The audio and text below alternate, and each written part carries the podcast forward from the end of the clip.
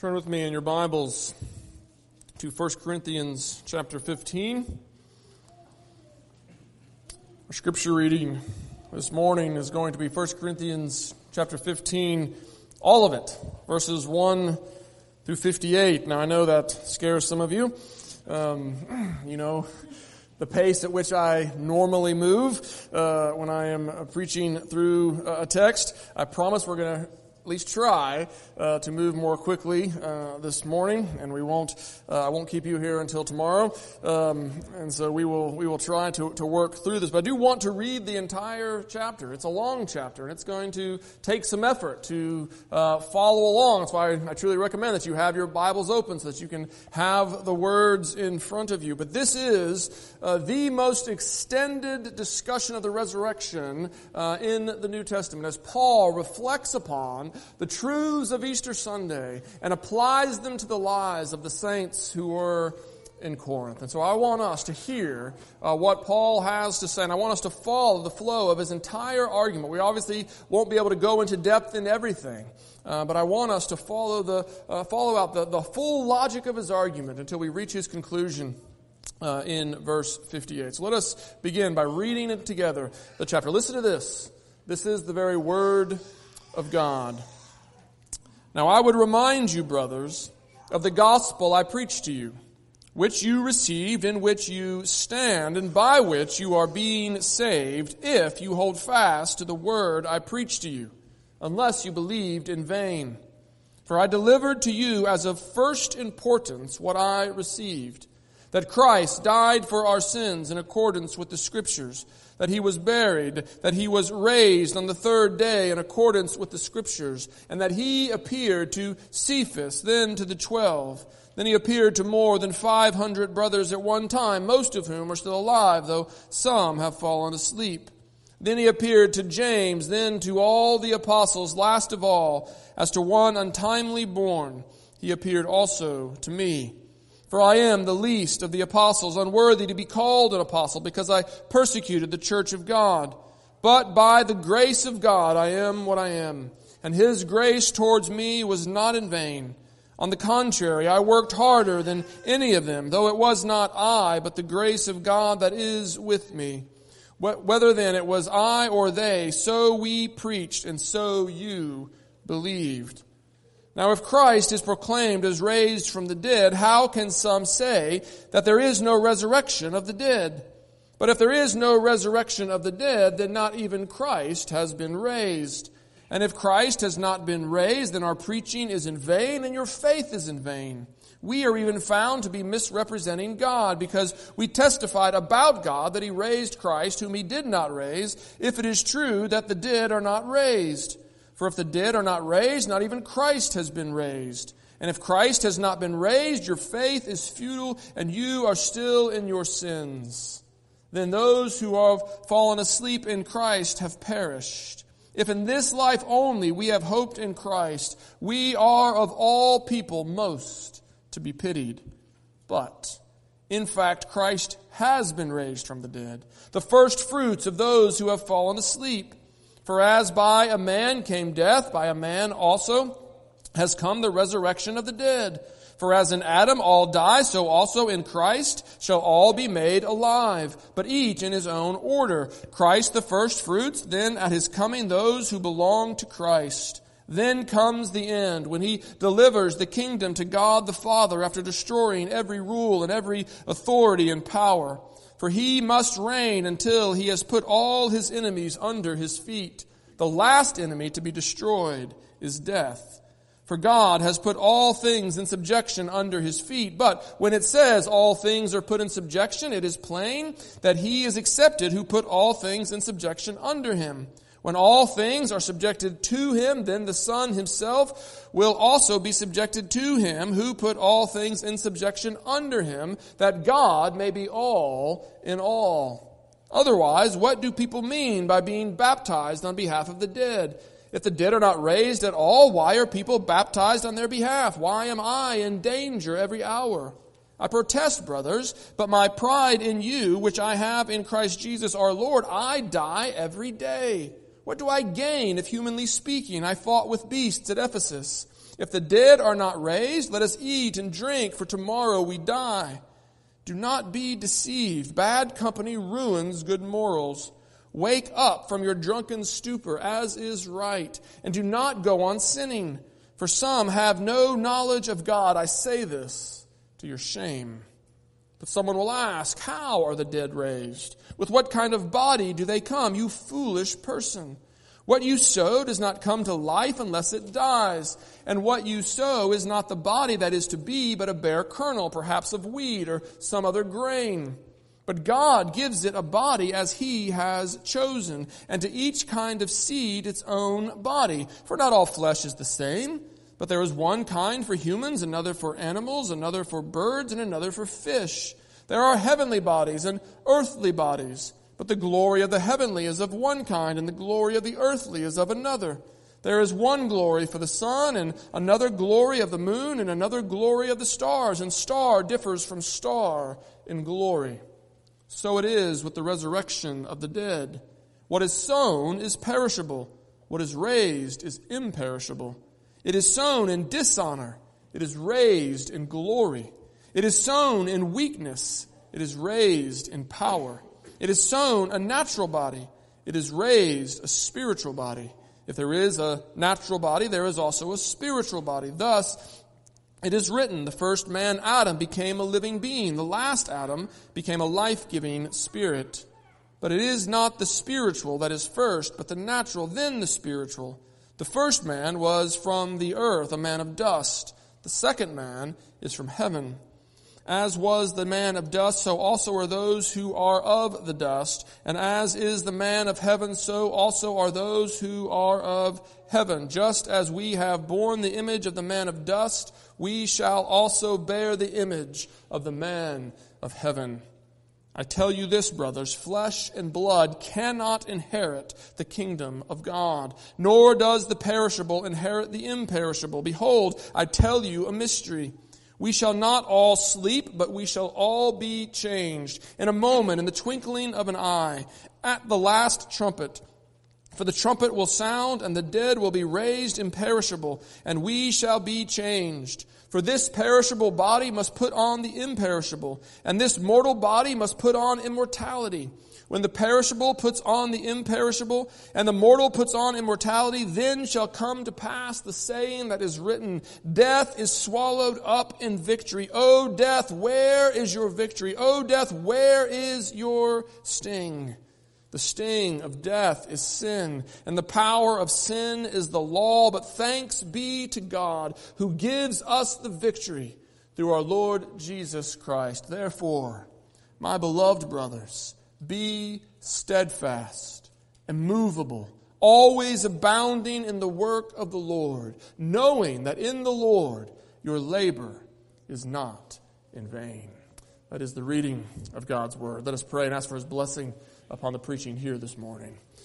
Father God, this is your word and it is living and active, a living word by which we have been born again to a living hope and through which now we are being built up to grow into that salvation. Father, we pray that your spirit, the same spirit that raised Jesus Christ from the dead would now be at work here bringing forth light in our hearts as we hear your gospel, equipping us to do those good works which you have prepared in advance that we might walk in them. Father, do this by your word through your spirit to the praise of your glory and the power of your Son. We pray it in his name. Amen. Yesterday, Sarah and I and the kids were at her sister's house. We were celebrating Easter with her family. And as we sat around the table after dinner, we began to talk. And as conversations tend to do, it meandered here and it meandered there. And at some point, someone brought up something they had seen on YouTube. You ever had that experience? It's like, well, did you see this? I saw it. It's, it's amazing. We, we have those kind of discussions a lot. The, the thing in particular that they were talking about yesterday was this swimming pool with a glass bottom that's on top of a building in Houston. And you can swim out and, and you're over the street as you look down. And I have to admit, that's, that's pretty cool. I would like to be in that pool at some point in my life before I die. That would be a very cool experience to be swimming 500 feet up in the air. And I, have had, I've seen lots of things like that on YouTube. I've seen lots of, of amazing things. I have a friend who is a biology teacher in St. Louis, and he is constantly posting videos to YouTube about uh, amazing creatures that inhabit this planet that we live on. And, and he posts these things. He says, have you seen anything like this? And you, you watch the video and you just stand back amazed. I have another friend who, who doesn't post videos about creatures, but he, he posts videos about locations, about places that he's been, about things that he has seen, whether they be out west or whether they be up in uh, Alaska or whether they be even on another continent. He, he goes to these places and he posts these videos and he says, Have you ever seen anything like this? It's one of the things that YouTube is good for. There's maybe a lot of things that's not so good for, but, but I love to see I love to see these amazing videos. And, and sometimes it's not creatures, sometimes it's not, it's not location, sometimes it's people. People can do amazing things, and there are uh, things that people do that you see on YouTube, and you just sort of sit back and all you say, I cannot believe anybody can do that with their body. You're, you're amazed. And, and when I'm watching videos like this, if someone brings one up and we pull out our phones and we're all watching it, inevitably everybody gathers around to see. It happened yesterday when I pulled up the video about the, the swimming pool. All of the kids came streaming and they were all watching my phone for the next 90 seconds. It's what happens. We are amazed and, and we flock to see amazing things. But every once in a while, you see a video on YouTube and as, even if it's amazing, you're still like, ah, I'm not quite sure that ever really happened. I'm not quite sure that's, that's true. There was a, a video that I saw not too long ago of a man who got hit by lightning twice in about 10 seconds. And, and we watched that and we're like, well, that's a pretty cool video, but that didn't happen. there's just, there's just no way. And of course you go on the internet and you can research it and you find out you're right. That's a fake. Someone created that. It's a, it's a story that's made I wonder if there are any here this morning who think that way about the resurrection.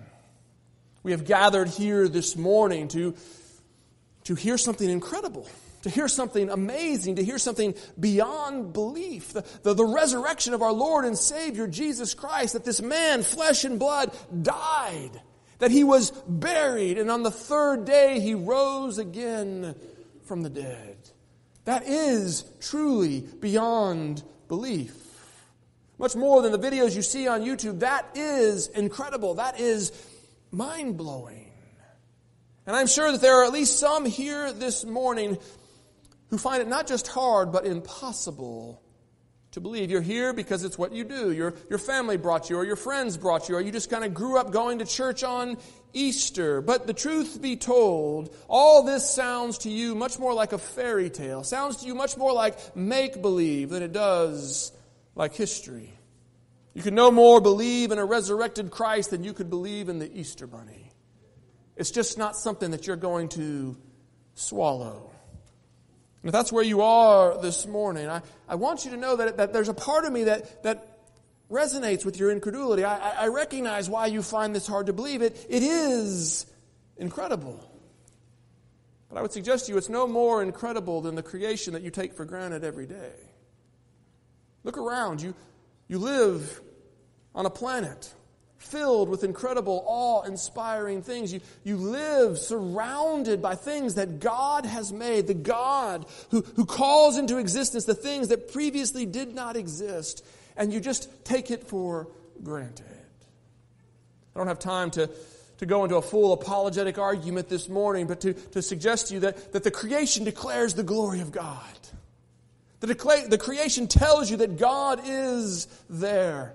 And if there is a God who can call into being that which previously did not exist, if there's a God who can create ex nihilo, then there is a God who can raise the dead. There's a God who can recreate. There's a God who can make all things new. And if you find this hard to believe, you're right. It is hard to believe. It is incredible. But I ask you to, to humble yourself before the Word of God and before the, the living King and ask Him to open your eyes to the truth. Because this is truth. This is history. These, these are events that took place in space and time. This is, this is not make believe. This is not a fairy tale. This is not a morality play meant to, to make a point. This is history. And the history of the events is the very foundation of our hope. As Paul says in this very chapter, if it is not true, if Christ is not raised, then our gospel is a fake and our faith is futile. The events of the resurrection, the, the events of Easter Sunday, they are the very foundation of the gospel that we have believed, the gospel that we have received. But here's the thing here's the question I want us to, to wrestle with Do we live any different, any differently than the person who finds it hard to believe? Any differently than the person who, who believes it's make believe? Any differently than the person who, who believes it's a, a fairy tale? Because we should. It's the point that Paul's making in this chapter. The point that Paul is driving home here is that, listen, if we believe these things, it ought to change everything.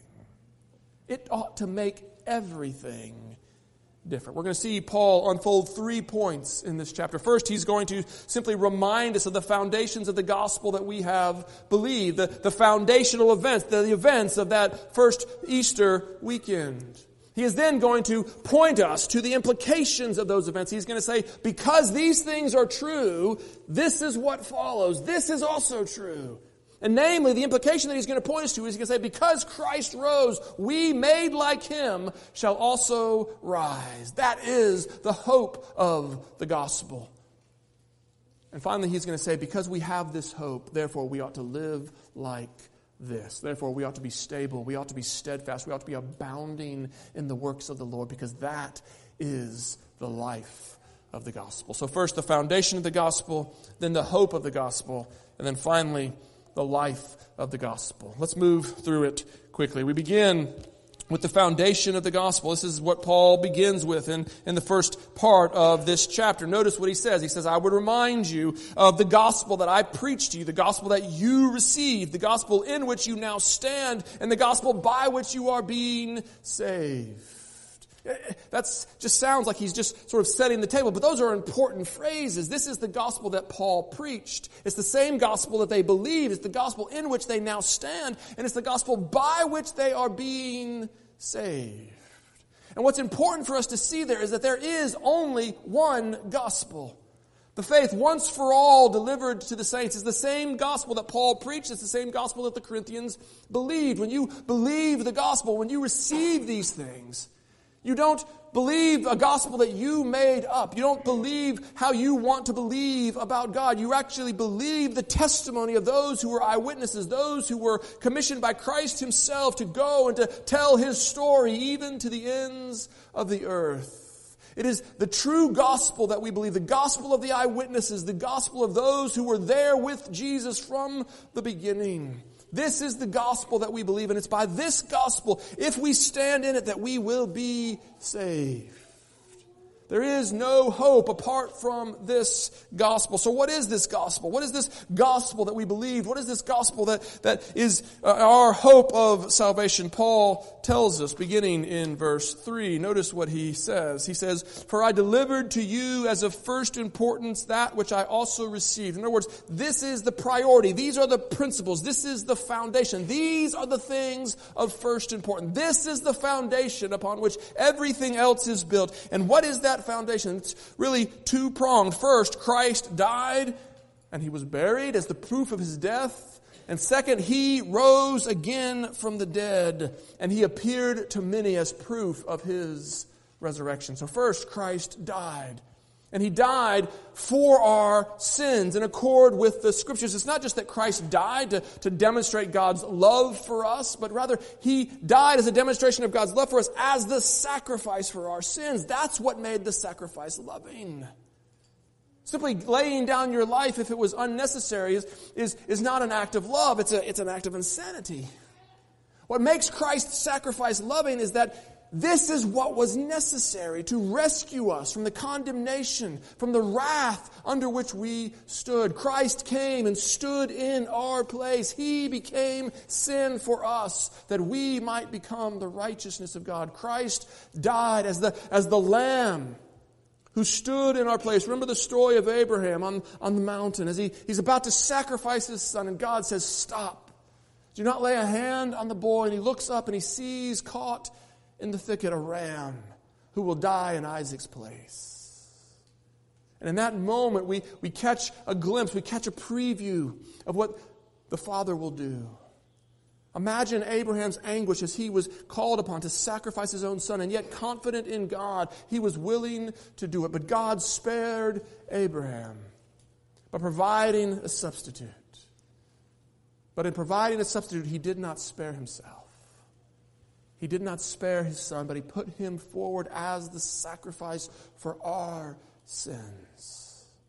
That we who were justly condemned might instead be justified. That we who deserve to die might instead know life. Christ died for us. He died for our sins according to the scriptures, and he was buried under the power of death for a time. This was, this was no fainting spell. This was, uh, this was no mere close death experience. He died and he was buried.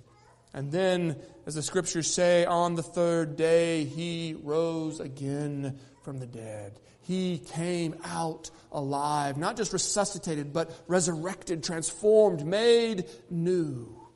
Our resurrected Lord.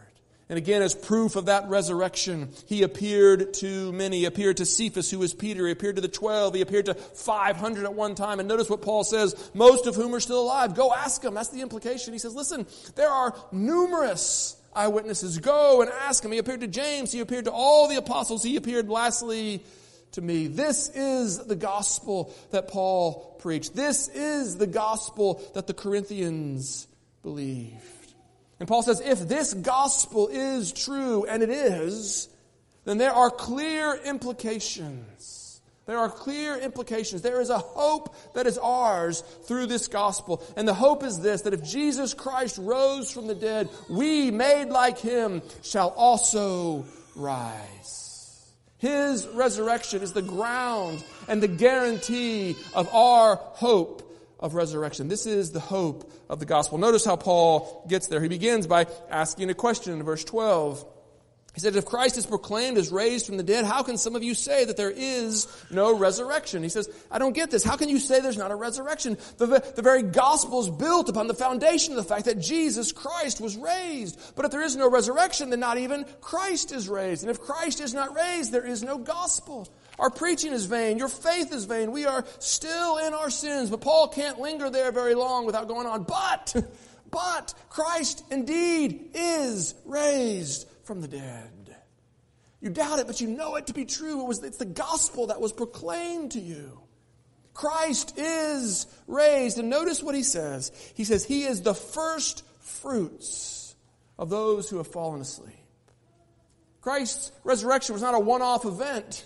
It was not unique. It was not just sort of just this, this extraordinary thing that, that happened over here that has no bearing on anything else, but rather he was raised as the first fruits. Think of what that imagery means. The first fruits are the, the, the first fruits of the harvest, or the, the, they are the first things that are harvested, and they are a testimony, they are a promise, they are a token that the harvest will come.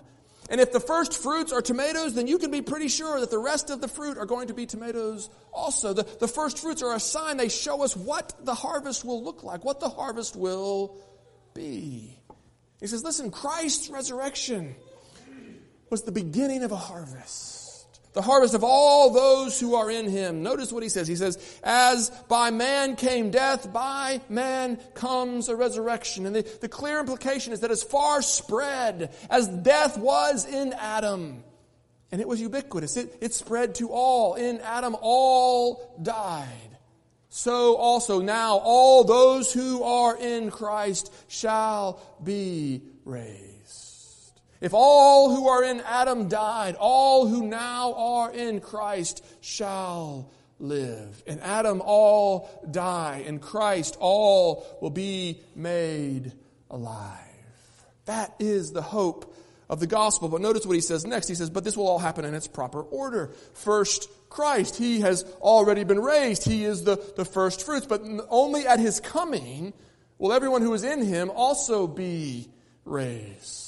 And at this point, our, our cynical side wants to ask, well, why the delay, God? If you're going to do this great thing, why not just get on with it? Why not do it? Why, why draw out this present evil age? What are you doing? Why the delay? This is the question that Paul turns to. And his answer basically boils down to this that the delay is for the sake of salvation. Christ is subduing his enemies. He is redeeming for himself a people. He is at work even now. And think about what that imagery means. What does it mean for Christ to be at work subduing his enemies? It means that he is building his church even as he promised. Remember what he said to Peter? He said, Peter, on this rock, on the rock of your testimony, the rock that, that you know that I am the Messiah, on that foundation I will build my church. And then he said, and not even the gates of hell will prevail against it. We think of that sometimes as a, as a defensive image.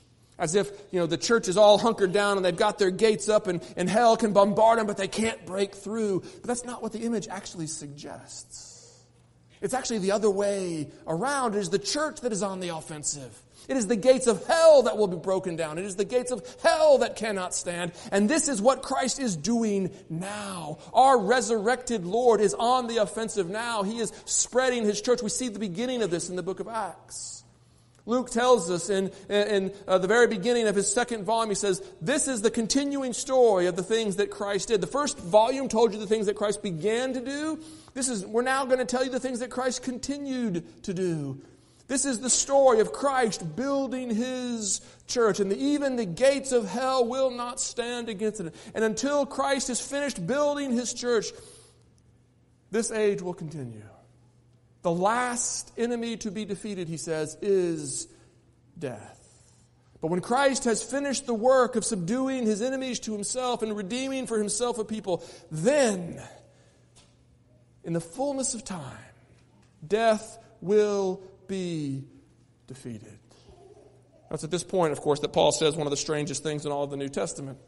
And you probably noticed it when I was reading through the chapter. I thought about skipping those verses, but that might look suspicious. And so, um, you know, we had to, we had to read them but doesn't mean we understand them. Notice what Paul says. He says, uh, otherwise, what do people mean by being baptized for the dead? I don't know, Paul. What do people mean by being baptized for the dead? I have no idea what you are talking about. It is, it is strange. We, we're not sure. And you can go find all kinds of commentaries and, and you can settle on your opinion, but even when you settle on your opinion, you still won't know because we don't know.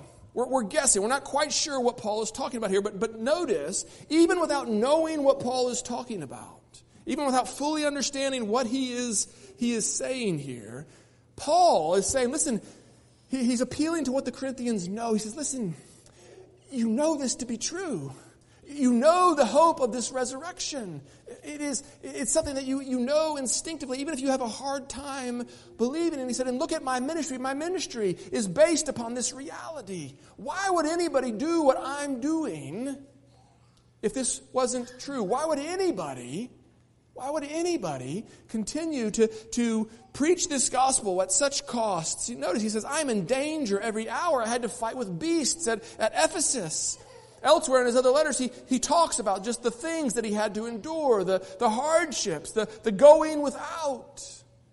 Why would anyone do this except that he knows the hope of the resurrection? He knows that what's done for the Lord is not in vain. He says, listen, if this resurrection is not true, let us, let us eat, drink, and be merry, for tomorrow we die. That's the best that we can do. That's the best we can do. No one would, no one would do what we're doing. No one would, would endure these hardships. No one would devote themselves for this ministry. They did not know that the hope of the resurrection was true. But even as we begin to see that, yes, okay, there is this hope, there's this hope of this resurrection, but what does that actually mean? What is resurrection? What are you, what are you talking about? This is the question that Paul turns to in verse 35. Notice the question that he raises. He says, Some will ask, How are the dead raised? And, and that sounds to us like a technique question. It sounds to us like a, like a method question. Like, well, how is God going to pull this off? But that's not actually the question that Paul is asking. He's actually asking about the nature of the resurrection. Notice what he says next. He says, With what kind of body do they come? You see, what you have to understand here is that everlasting life isn't great news. if this life goes on forever, that's not a great reward. This life is hard. This life is full of groaning. This life forever sounds more like punishment. Do you really want this to be forever? Paul, what are you talking about? How can these frail bodies inherit the imperishable? That's exactly what Paul says. He says, Are you foolish? Of course it's not these bodies. Of course there's going to be a change. He says, Do you not know that what is sown is not the same as what is harvested? He says, Do you not know that there are different kinds of, of bodies? Do you not know that there are different degrees of, of glory? We see this even in nature, and of course it will be the same in the resurrection. The reward is not this life forever, the reward is the life of the age to come. What is now perishable will be raised imperishable. Now we are subject to decay. No more in the age to come. We will be imperishable. Now we are covered in dishonor. We are covered in shame. We are covered in, in guilt, but we will be raised in glory.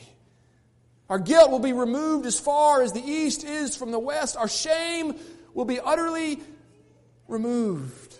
It will be utterly covered. We will be raised in glory. Now we are full of weakness. Then we will be raised in power. Now we have natural bodies. Then we will have a spiritual body. And don't mishear what he's saying there. He's not talking about an immaterial body, but a natural body. That's the, that's the body of dust. That's the body we have now. But we in that age will have a body animated by the Holy Spirit of God, a, a, a, body fit for heaven, a body fit to do the work of the Spirit. This is the hope of our resurrection. Not just that this life would go on forever, but that we would inherit the life of the age to come, life as it was supposed to be. Life untouched by sin, Peter says, undefiled, unfading, and uh, indestructible. That is our inheritance in Christ. Because you see what he says in verse 50 flesh and blood cannot inherit the kingdom of God. If, if we remained in these mortal, perishable bodies, we, we could not inherit the kingdom of God. We, we, could not, we could not have our place there. But we will not remain in these bodies. These bodies will waste away. These bodies will return to dust. But not then will we be unclothed, Peter says in 2 Corinthians. But then we will be further clothed. Then we will receive bodies fit for heaven. Then we will be raised, fit to live forever in the kingdom of God, living to the glory of our King. The dead will be raised imperishable. And those who are still alive when he returns, they will not miss out. They will be changed in a moment, in the twinkling of an eye. Those who are in Christ will receive power and glory in imperishable bodies. Immortality will be theirs. And in that day, Paul says, the, the, the prophecy will be fulfilled. Death will be defeated. Its victory swallowed up. Its sting turned to nothing. For what does he say? He says the, the sting of death is sin, and the power of sin is the law. Death, death is, is, is that final condemnation because of sin. And sin condemns because of the law, but the law has been fulfilled in Christ. Its power has been broken. It has no right to condemn us anymore because we have been justified. And therefore, physical death is no longer a threat. It's no longer something to fear. In fact, we can say in Christ it is even gain. Because when we leave this body, when we leave this age, to be absent from the body is to be present with the Lord, And knowing one day that we will receive new bodies where we can live forever to the glory of our King. That is our gospel hope. Because Jesus Christ rose, we know, made like him, we too shall rise. That's gospel. That's good news. But what difference does it make here and now? Yes, we look forward to it. Well, notice what Paul says. Here's the conclusion he reaches. Therefore, my beloved, be steadfast, immovable, always abounding in the work of the Lord, knowing that in the Lord your labor is not in vain. Knowing that your lives now are not in vain because you have been redeemed by a resurrected Lord. Think about that. Think about the book of Ecclesiastes. Do you remember, remember what the, the, the, the preacher discovered in his, his pursuits? The conclusion that he reached is vanity, vanity. Everything is vanity. And the word that is, is translated vanity is a word that might more literally be translated vapor. It's just a mist. It just burns up. It, it goes away. It's of, it's of no substance. What difference does it make? Everything's a chasing after the wind, he says. What difference does this life make? Sometimes teenagers hear that eat, drink, and be merry as if that's like a victory cry. You think that? You know, they, they hear, oh man, if only I could eat, drink, and be merry. That's not what it is. It is a it's the cry of a desperate man. It's a cry that says, There's nothing better than this. This is, this is all that there is. It's a cry of desperation because God has created us with a longing to matter. He has created us with a longing to know that what we do is of significance, that what we, that we do makes a difference. The worst job I ever had in my life was one of the easiest jobs I ever had in my life, but it was pointless. I sat at a desk and did nothing, and they paid me well, but I quit because it was driving me crazy. Sometimes people think that way about life. What difference does it make? It's just pushing rocks up a hill to, to watch them roll down so we can do it again tomorrow. It's, it's vanity. And Paul says, No, it's not.